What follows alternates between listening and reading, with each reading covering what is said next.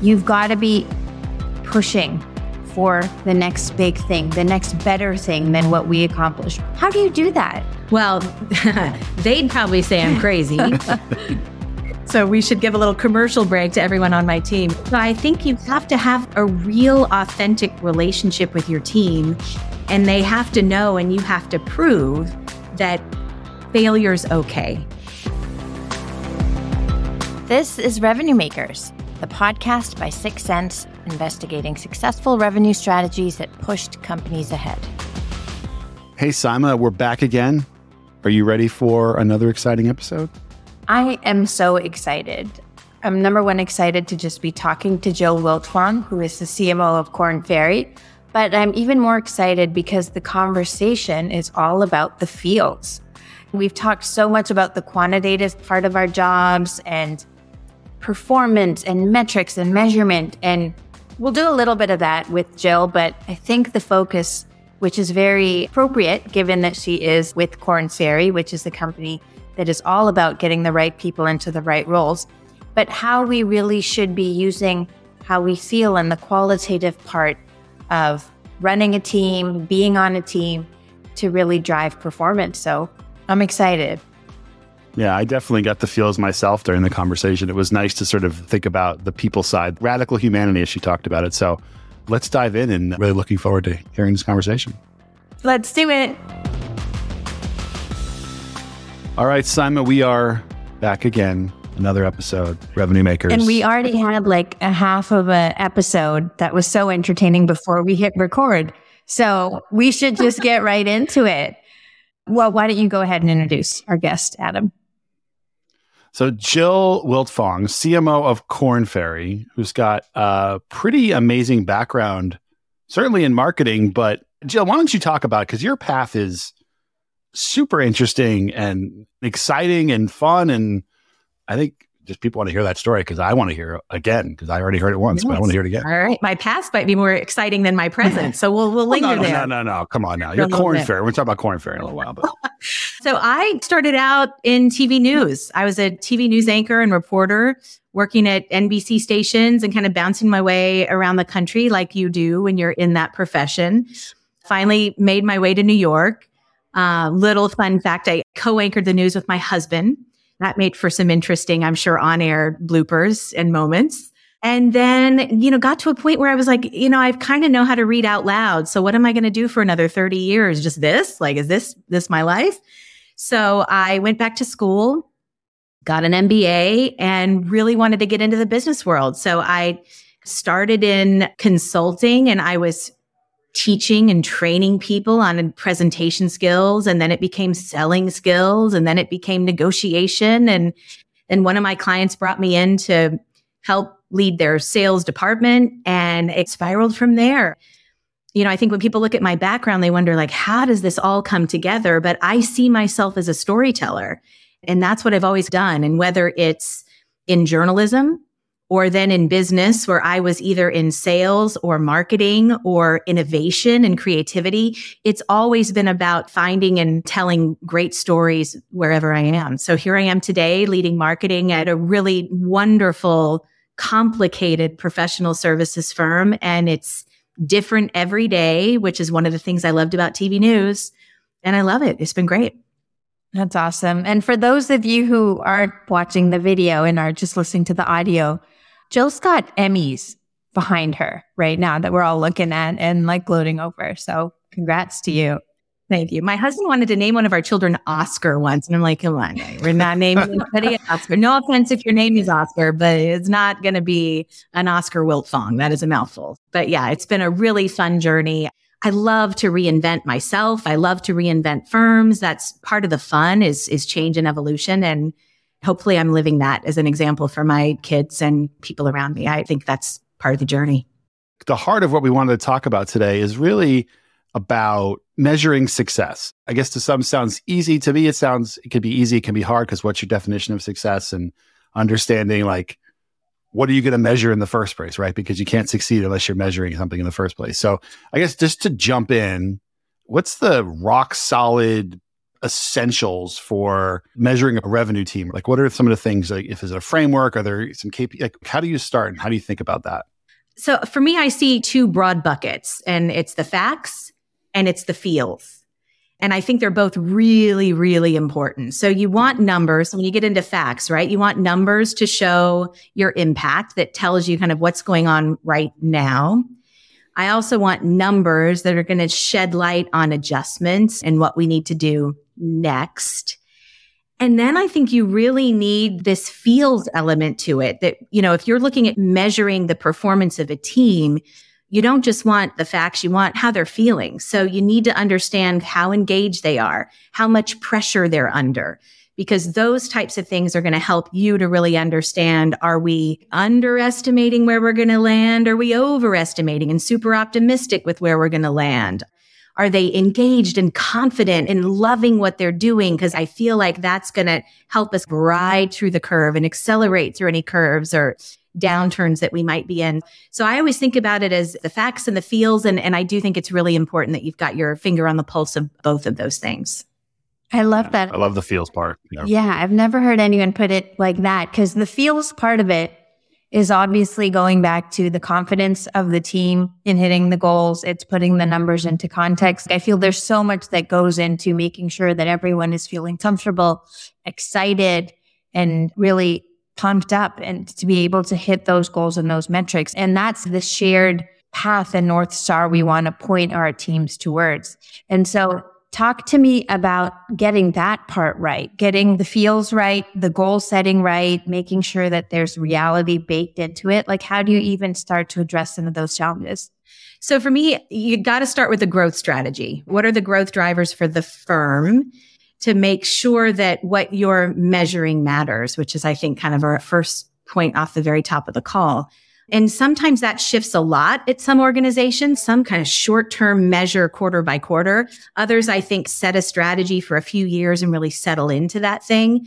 But I think it's always a really good idea to check back with your line of business leads, with your revenue leads, with your sales teams to really just check back in on what are we working toward to make sure that what you're measuring is still really relevant and driving and connected to that. And then when I think about feels and measuring, it's not only of your own team, but we'll actually even get into when we're planning a campaign or planning a strategy, not only using our head, but using our heart. So from a head perspective, you may look and say, this digital channel works, it delivers. Here's our cost per leads. We know we want to do that and put a, a chunk of our dollars there on social and content syndication. And you kind of go through all of that and map out all of your goals.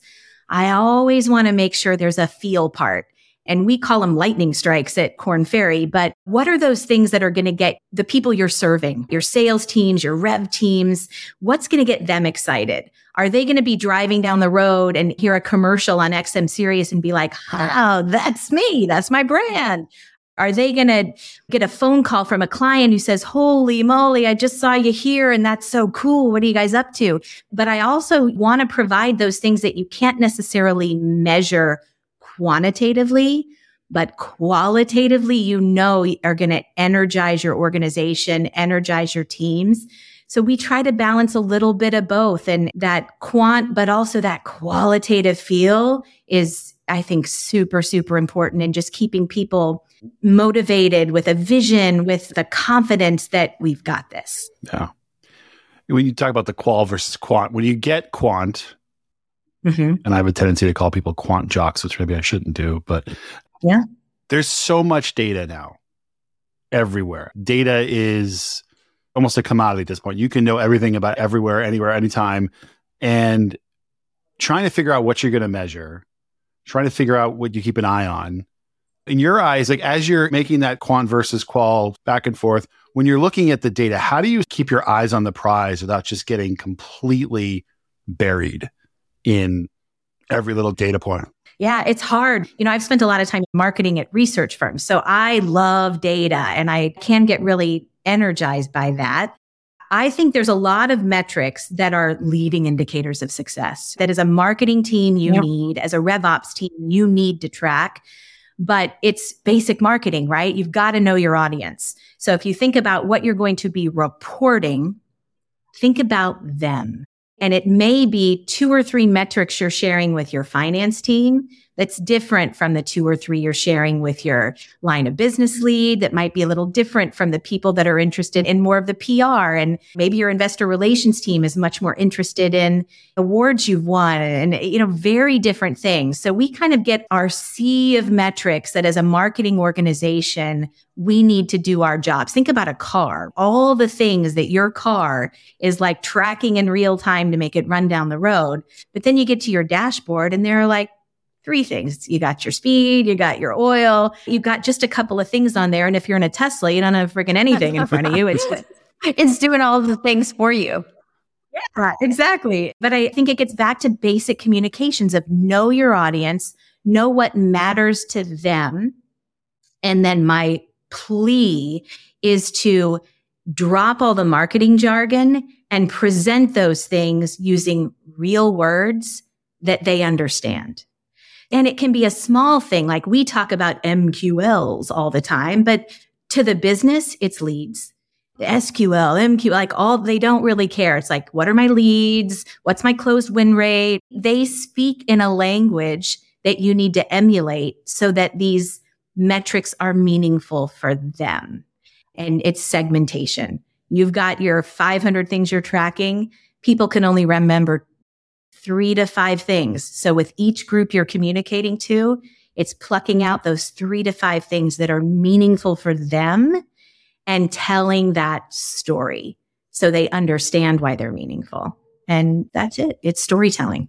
I'm driving down the road sometimes and one of my lights in my car goes on. You know, you're talking about that analogy. You pull over because there's so many lights now. Because when one of those 500 things it is tracking goes wrong, to look in the manual. And I feel like I don't know. Maybe that's just I've gotten older, and so like, or my wife will send me a picture. I got this light. What does it mean? I'm like, I don't know. So anyway, random side, but the car's still moving, so I'm okay. Finding the red somewhere, but you don't know what's gone red just yet. So yeah, no, it's true. Which is why context is so important in everything, but in data in particular. And you hit on it a little bit, Jill, around serving up the right metrics to the right persona, whether it's your board, whether it's your PR team, whether it's your investors, whether it's your customers, even. How do you provide the right level of context around the metrics? It is storytelling, but it is also understanding this is what good looks like. The number is five but is five good or bad? Like, how do you really put everything into the context of how the business is moving forward? To me, you're spot on, right? And having those kind of tangible, best in class kind of metrics for people to understand what good looks like is critical. I don't know if you guys have heard this. I've certainly worked at an organization where there's this sentiment of like, you marketers, you're like magicians. If you touch the numbers, they're convinced we've manipulated the story. It's so beautiful. This can't be real. It's so beautiful and perfect. So that context becomes really, really essential where we're not just comparing ourselves against our best performance, but we're pulling in metrics from the outside. So this is what other professional services firms this is the average. This is how they're doing. This is how we are versus them. The other thing that I think is really important is don't always just tell the good news. Because I think that's the fastest way for your credibility to just be shot. And so be really consistent with what you're showing and share some of the rawness, share some of the misses because I think it helps you to be really real about what's working and what's not. But I think it also shows your organization you're pushing, right? If you are always slaying your goals and your targets, there's no way you're pushing hard enough or you're full of it, right? Like that's just true. Like no one can be perfect every day. So I just try to be super consistent have those targets that are out there that show you what good looks like and then don't hide things. Really be clear on where we've missed and what we're doing about it and talk about those things.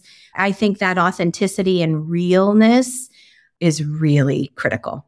So you're talking about, you know, you shouldn't be slaying it every time. Obviously, the idea that goals, you're going to change them, they adjust up, maybe they adjust down, depending on what's going on. But what would make you sort of change your context? Like, okay, we've been measuring these 15 things something has mm-hmm. changed in the business or something has changed in the market dynamics. And it's like, okay, it's time to recontextualize where we're looking, or maybe we're looking at different numbers. Like, how do you sort of A, realize it's time to make that yeah. change? And then B, you obviously do it and then get it out there to sort of like, okay, we have to sort of reteach or reorient the teams. I love this question. So, one, I think you got to, again, stay connected to the business. And as the business shifts, you better be shifting. So, I think that's one litmus test. The other thing I think is we have to have like internal, intrinsic motivation to be better. And I think that's probably different for everyone. But let me give you an example of what we've done and my team's done at Korn Ferry because I, I don't know that everyone has done this. So we're a team that's been in place for five years. And we kind of sat down at the end of last fiscal year and said, God, five years, like that's a long time. Let's pretend we said that next year was year one of the next five years. Because we've done great. Like we've been monitoring things. Things look really good. Five years ago, marketing influence new business was 76 million. Now it's 550 million. Like we're doing great, but can we do better? So we kind of self selected into let's revisit everything and just make sure we're on our best game. What could we tweak? If we were brand new, what would we pull apart and critique and do a little differently just to keep us sharp? So I think there's one thing about keeping your ear to the pulse of the business. And as the business is shifting, whether again intrinsically shifting because the business wants to shift, or maybe there's a market condition that's forcing a shift, those organizing events are really important moments to sit down and look at what you're doing and revisit. But if not, my encouragement would be force an organizing event so that you can recheck, challenge yourselves and implement some things so that you know you're pushing as hard as you can. And sometimes you may push and fail, and that's okay. You're trying. But I think you want to avoid the apathy and you want to make sure that somebody doesn't come in and revisit everything you've done. You want to be the one to do that. So stay on top of it and keep asking yourselves, if we did this, then what? What if we tried this? What would happen? Just be nimble and attack. I love that. Motivating a team. Can we talk a little about that? I mean, of course, you're setting the goals and those are the financial goals, but what you just said really struck me. You've got to be pushing for the next big thing, the next better thing than what we accomplished. You mentioned like a number where you had increased your influence pipeline by hundreds of millions, but that wasn't enough. You're still pushing the team to the next big thing. How do you do that? Well, they'd probably say I'm crazy. so we should give a little commercial break to everyone on my team is like, yeah, can we just not change? Can we catch our breath here? So a little piece of it might just be my own manic need for change, hence living in 15 houses in my adulthood and that sort of thing. But I think one thing that's really important is to be on the team. And I think a lot of times as leaders, and I can remember doing this when I was way before I was leading a team too. You like put on your leader pants. And this happens in like TV news. You like put on your TV news voice and like you're playing the role of a leader I think the best thing you can do as a leader is be on the team and like genuinely collaborate, get dirty. Sometimes you may be working for someone else on your team because they're leading a project and you're not, you're on the team. Other times you might be leading it and people are reporting into you. But I think this shared accountability, I think trust is super important for change and for pushing a team forward and working to create movements there's got to be this trust that we can fail. And I think that probably gets in the way for most of us more often than not of change is scary because what if it doesn't work? And change is really scary when things are working and you push to change. And then what if that throws everything off? So I think you have to have a real authentic relationship with your team and they have to know and you have to prove that failure's okay if we learn from it and we move on and we have grit and we get back up quick and keep moving. I love that being on the team getting dirty because I think having in my own experience, and maybe Simon, you can relate to this as well. Sometimes there's certain execs or leaders who feel this necessary need to have some level of separation where it's like, well, I'm here and I'm delegating you and I'm delegating there. And there's this need for that. And I just love talking about being in the work, in the weeds at some point. As you're working with your team, and how do you navigate that sort of you zooming in here? Obviously, your CMO, you've got a pretty significantly large team. You've got a lot of things. You've got responsibilities to the board, your other executives, all that. What's your method to the madness? Or maybe it's just sort of like, all right, I'm going to go here. I'm going to dig in deep. I'm going to get verses like I'm going to pull back. Let's let the team do its thing. And maybe there isn't any sort of real methodology to it. You sort of have the feels about that, but curious about how you think about that whole process and how you deal with the team. I think a lot of it, you kind of know who your team is, right? And you know when people have it and you know when they don't. And I think the more you develop trust within your teams, they'll tell you when they don't have it and when they need you.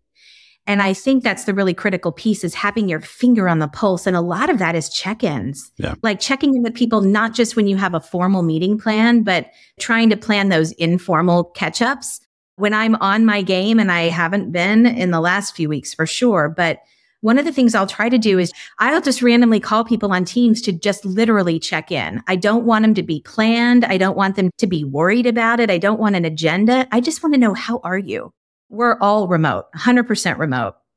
So none of us have the ability to just kind of drop in and check in unless we really force that. And I think in those moments is where I learn more than anything. Like, what's going on? Oh, that's happening with your mom. I'm so sorry. And all of a sudden, right? Red lights are going off of like, oh my gosh, this is stressful. Surely I can help out here. And I think when you offer help, you have to really be ready to get dirty and do it. So I think we have to avoid saying like, I'm so sorry. If there's anything I can do, you let me know. I think as a leader, it's our job to step in and just do, just help. If you're close with your team and you're in the details, you'll know when it's time to kind of back off and back out. But I think you've got to check in. And my big thing, I have three children and I'm pretty extroverted. My husband is like wacky extroverted. And incredibly, we've raised three, probably because we're so friggin' loud, raised three introverts. And it's completely changed my outlook about people and work and just connections. And I will purposely seek out the quiet ones to check in. I will purposely try to recognize those people that I know don't need it because it's just not how they're programmed. You got the person who's always calling you, right? And you know they need the love. I will purposely seek out those that don't need it and don't ask for it and don't want it to make sure they're okay.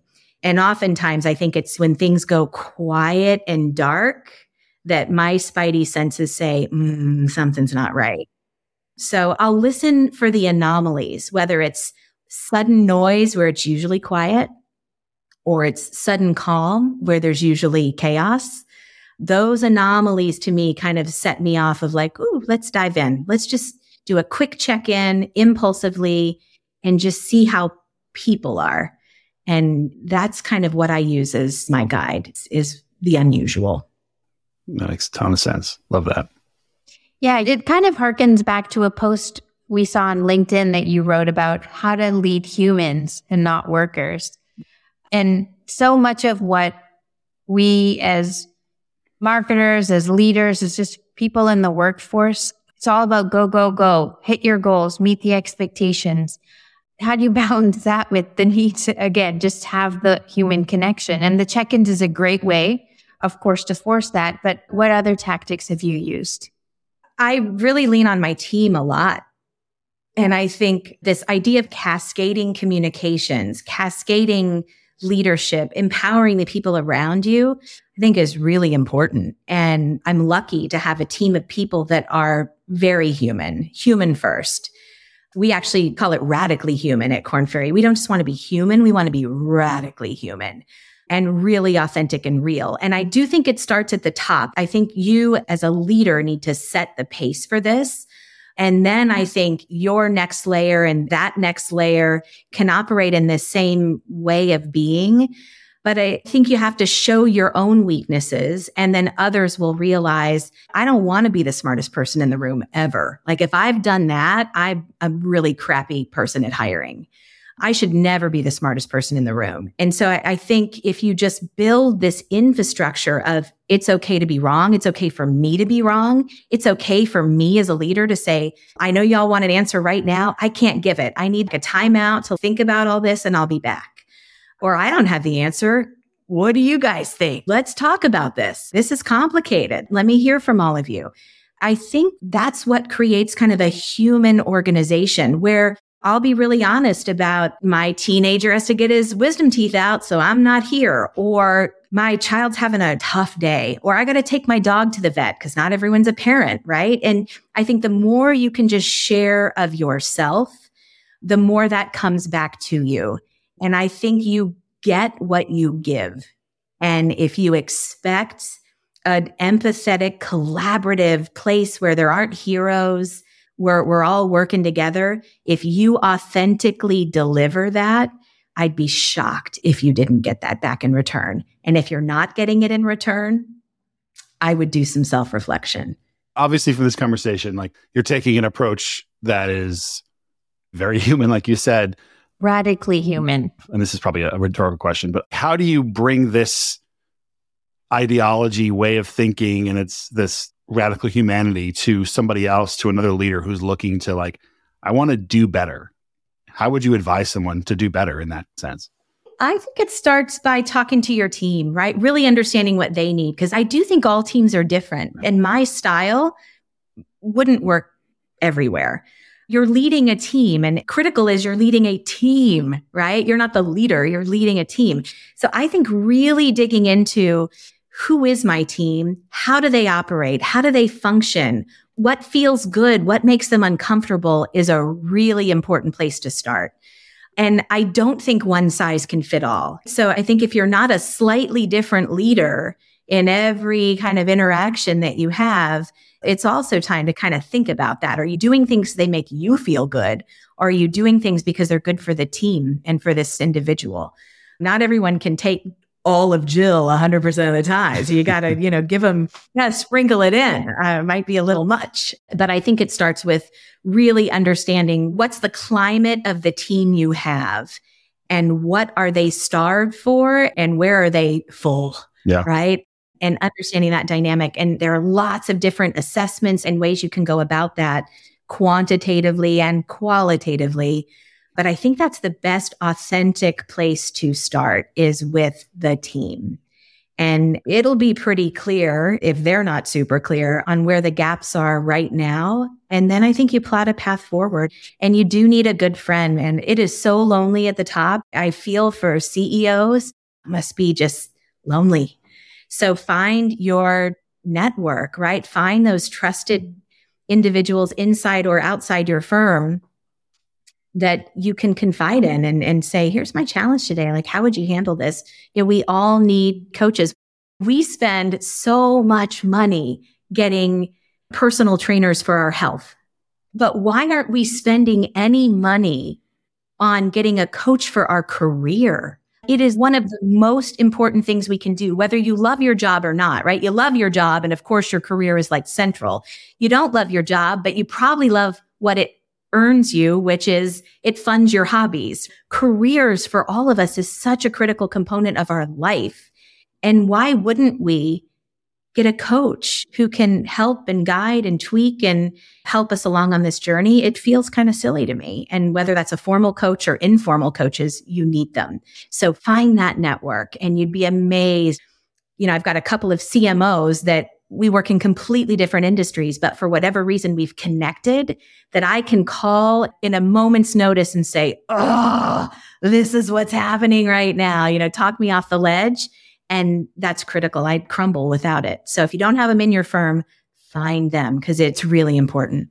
Fully believe in the power of community. It's funny that this conversation was about measurement and quantitative metrics. Yeah. I, I, I love where it's gone just so organically. And I think continuing on this theme of teams, at 6sense, we call our peers our first team. I mean, we've talked a lot about managing down and managing the folks who report into you, but your first team is really the folks who you all report into the same person. And so how do you make sure that you have alignment, for example, as a CMO with your CRO? and when with some of your other peers? Like, I'm sure a lot of the same things apply, but is there anything different? If for me, I find this the hardest. And maybe because you don't have that formal remit, you know, your own team, like you've got a formal remit there that kind of forces this relationship and way of working. For me, the peer relationships are harder because there's no formal structure around it. You have to go out of your way to do it. And for me, the most beneficial moments are the little moments. And I look at others that do this way better than I do. So our head of legal is incredible at if it's been too long. This happened earlier this week. He called me late at night and was like, Hey, we haven't talked in a while. Like, how are you? What's up? Like, tell me what's going on. And that I think is what's critical is it's not the formal relationships and the formal ways of working and let's meet every week and check in and do reporting and like all of that just happens. I think where magic unfolds is in those other moments. If we all did that, like you could almost just have a list of everyone on your team, right? Your peers. For me, it's 17 people, right? So we got this long list. And if I just kept that in front of me and was like, top of my list today is John. When I do my informal check in with him, it's like, check. All right. The next on the list is Doug. And I just went through this list and once a week said, just check in with somebody and just work my, and when I get to the bottom list, go back to the top. I think that would be transformational. I'm actually think I should try that because I haven't tried that. But those informal moments, that's authenticity. That's real partnership. That's, I care about you. I don't need something from you. And that's what we're all looking for. Somebody who genuinely cares. Yeah. Well, as Simon mentioned, it is kind of interesting where this whole conversation went. But I, you know, we're talking about measuring success and metrics and all, but we could just say success is the team. If we started this whole conversation about it, and ultimately that's where we went. The metrics happen, right? The success happens if you get the way of working right. Yeah. Absolutely. Yeah. The outcome of, of great relationships and ways of working. So we have a traditional question that we ask all of our guests at the end which is what is the most ridiculous thing you've ever had to do or been asked to do in your career? And it could be good, ridiculous. It could be bad, ridiculous. We've gotten some pretty interesting answers across from sunsetting a product to 100 customers in a day to all sorts of wild things. So anything that comes to mind for you that just stands out as like, wow, that was nuts. One of the ones that, that I think was just a crazy moment that probably many in marketing can relate to. I was asked to lug 50 speakers to India in my suitcase. they were giveaways. Like cool, hot little speakers. And it was like, just tuck them in your suitcase. You'll, you'll that darn swag. 50. Exactly. 50. Right. So you can imagine it almost got me killed. Like literally my suitcase got confiscated in India. I had to get on this little rickshaw, which is already like anyone who's been on a rickshaw in India knows this is trouble took me to the edge of the airport grounds in this warehouse that had this little building inside with no windows and one door. And it was like a whole bunch of people standing around saying, if you want your speakers, you got to go in there and talk to that guy. And I was just like, I'm not going in that room. there is no amount of money you can pay me to go inside that room. So I ended up pretending that I needed to go get money. I left and, and they were all like, you can't leave. You're on airport grounds. And I like flagged down that rickshaw and got the heck out of there. And I have not seen those 50 speakers. oh my since. gosh. That's probably my one moment of never carry 50 speakers. How do you even do that? Uh, they were well, small. They were like the little portable. Still, that's just portable giveaways. Oh God, not a good idea. Someone's enjoying those speakers probably till today. yeah, exactly. Exactly. Exactly. Somebody had a good night. Yeah, they're probably throwing speakers around everybody, right? Like Oprah. You, you get a speaker. That's right. That's right.